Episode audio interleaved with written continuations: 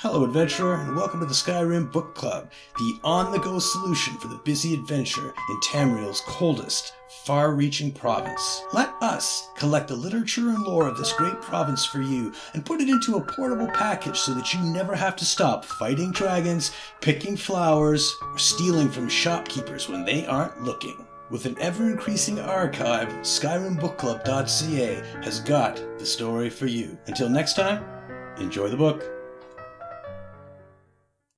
Eulogy for Emperor Varen by Lord Abnur Tharn, Chancellor of the Elder Council. A lament for a dead emperor.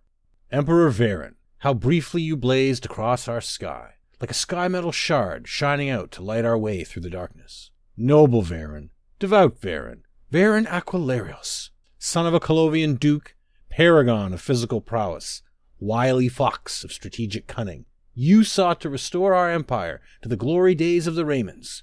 You showed us the way, if only we, your subjects, had been worthy of the challenge you presented us. When Leovic sat upon the ruby throne, you urged your fellow Colovians to be loyal to their emperor, despite his eccentricities. It was only when Leovic, misled by wicked counselors, declared worship of the Daedric princes legal and protected in the empire, that you cried, Enough! and took up your righteous sword. And the Colovians rose behind you. After an initial defeat at the hands of the Emperor's troops at Fort Ash, you took command of the Legion of Chorrol and sent Leovic reeling back into the Heartland. Word spread that Cyrodiil had a savior and that Reman's true heir had come at last. The Colovian estates rose as one under your dragon banner, and eastward you marched. The war that followed was bitter and terrible, replete with stunning victories, desperate gambits, and reversals on both sides. The might of the Imperial legions, bolstered by Reachman auxiliaries and Daedric magic, were almost impossible to overcome.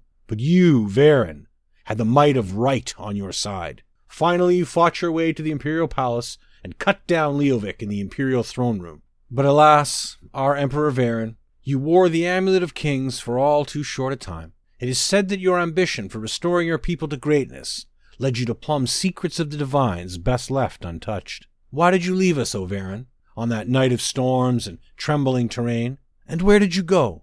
Surely you are dead, for you would not leave your people so bereft if yet you lived. We remember you, Emperor Varen, and somehow strive to go on, trying to live up to your shining example, but we know that we shall never see your like again.